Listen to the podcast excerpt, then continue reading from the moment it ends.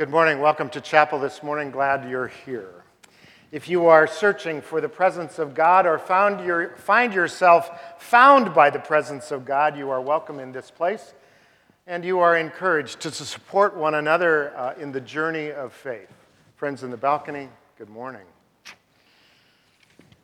Couple of things. Yes, today is my birthday. Thank you very much. And since chapel is really all about me, then um, I can also tell you the following. Tomorrow I get a new knee, my right knee, uh, so that's worthy of celebration, don't you think? Uh, yay. Okay, thank you very much. And then it's my delight to introduce to you uh, my replacement while I am gone. If I'm going to get a replacement knee, then one needs a replacement pastor. Wasn't that smooth? Yeah, thanks. Okay. Please stand. This is alum. Oh, yeah, we can. Don't sit. I know. Uh, this is the uh, Reverend Nicole Fielder, uh, class alumni, class of 2007. There we go. Got some history. Has served a couple of different parish settings. Happens to be available, and so for the next six weeks, she is my replacement. Now, will you? Yeah, I know, because you'd like this Q&A sort of stuff.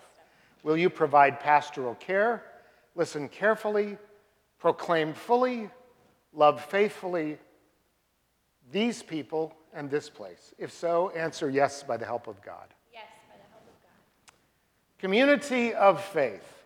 Will you receive her gifts, welcome her well, pray for her, support her in her role? If so, will you answer yes by the help of God?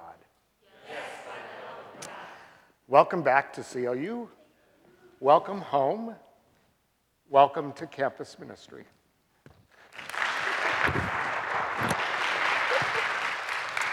Let's stand. People of God, we gather as one community to acknowledge and give thanks to God. We are reminded that we are created in His loving image, and thus we have the capacity and the moral obligation to love one another.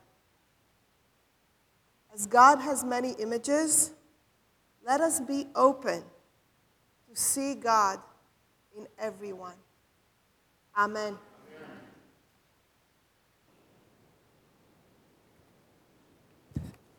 Gracious God, we acknowledge our blessings and give thanks. Hunger. For faith in our world, where many walk in fear. For friends, our world, where many walk alone. For includes community in their time of separation. Gracious God, make us instrument for change. Where there is hunger, let us offer relief. Where there is fear, let us bring hope. Where there is sadness, let us bring friendship and love. Where we set people aside, let us drown them in. In your name, we act in the world. Amen. Today's reading is from the Gospel of Luke, the 19th chapter. He entered Jericho and was passing through it. A man there was named Zacchaeus. He was a chief tax collector and was rich. He was trying to see who Jesus was, but on account of the crowd, he could not, because he was short in stature. So he ran ahead and climbed a sycamore tree to see him, because he was going to pass that way. When Jesus came to the place, he looked up and said to him, Zacchaeus, hurry and come down, for I must stay at your house today.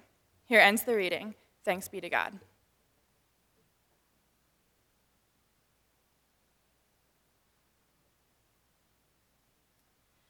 I just don't know what to do. this is what I told my friend Kari Sladam one particularly challenging week at camp. I had a cabin of eight girls that week three from my home church, three from Holy Trinity right around the corner, and two that just couldn't seem to find their place among the crowd. The first six girls, they cared about boys and braiding each other's hair, things like that. The other two, they wanted to rock climb and play archery. They were middle schoolers, and boy, were they different from each other. As a seasoned camp counselor, I thought I had dealt with it all before the homesickness, grief, tears, laughter. Why was this such a challenge? Now, it's important to note I'm a firm believer in camp magic.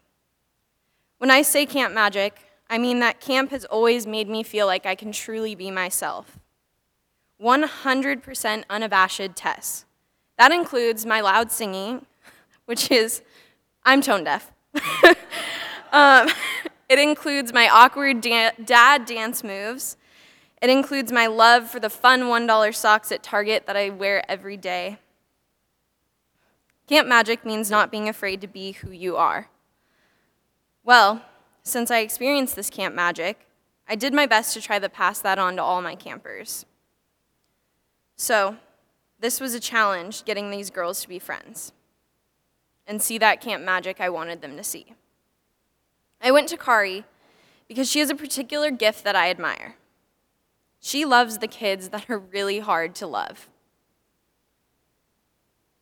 The kid who refuses to sing along and sits alone at camp campfire, she sits beside them.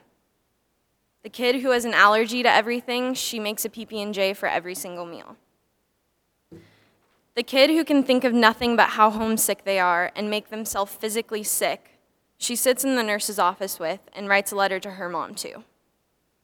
So when I told her I just don't know what to do, she told me to acknowledge the separate groups' gifts and bring them together. So, our solution was to put beads in our hair. Let me explain.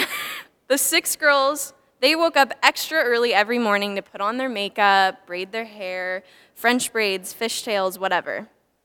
The other girls, in between their activities, they would make friendship bracelets with beads on them.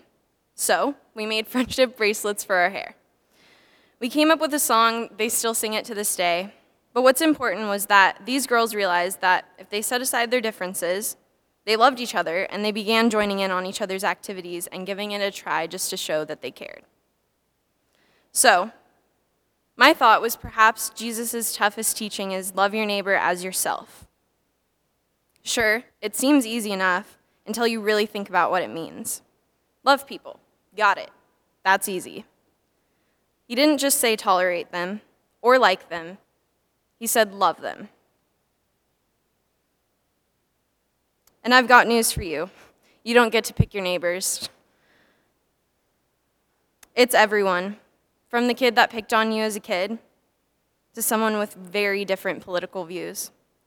Jesus calls us to love people different than us. He calls us to love so hard that, like him, we call down the Zacchaeus people. Zacchaeus was short in stature, and people knew him from his size. His job was undesirable and made people dislike him for it. We can relate to this, I think.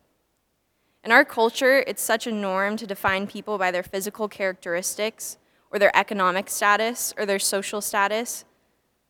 But the awesome thing that Jesus teaches us is just to focus on love.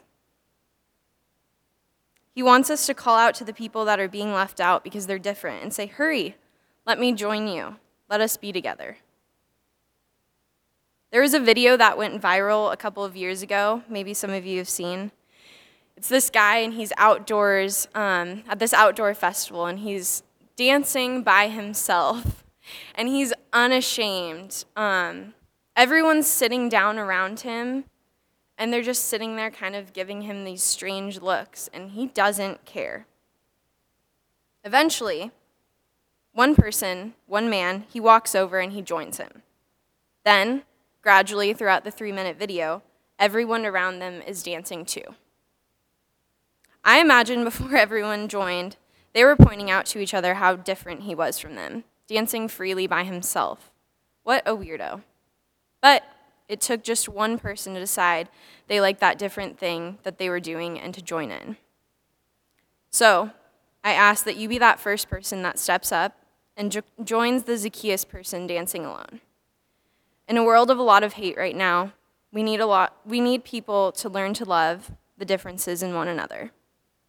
Now, I'm going to leave you with a quote from Kid President, because if you know me, you know there's no way I'm leaving here without dropping some of his knowledge. you, you're awesome. You were made that way. You were made from love, to be love, to spread love. Love is always louder, no matter what. Even if hate has a bullhorn, love is louder. So let your life be loud.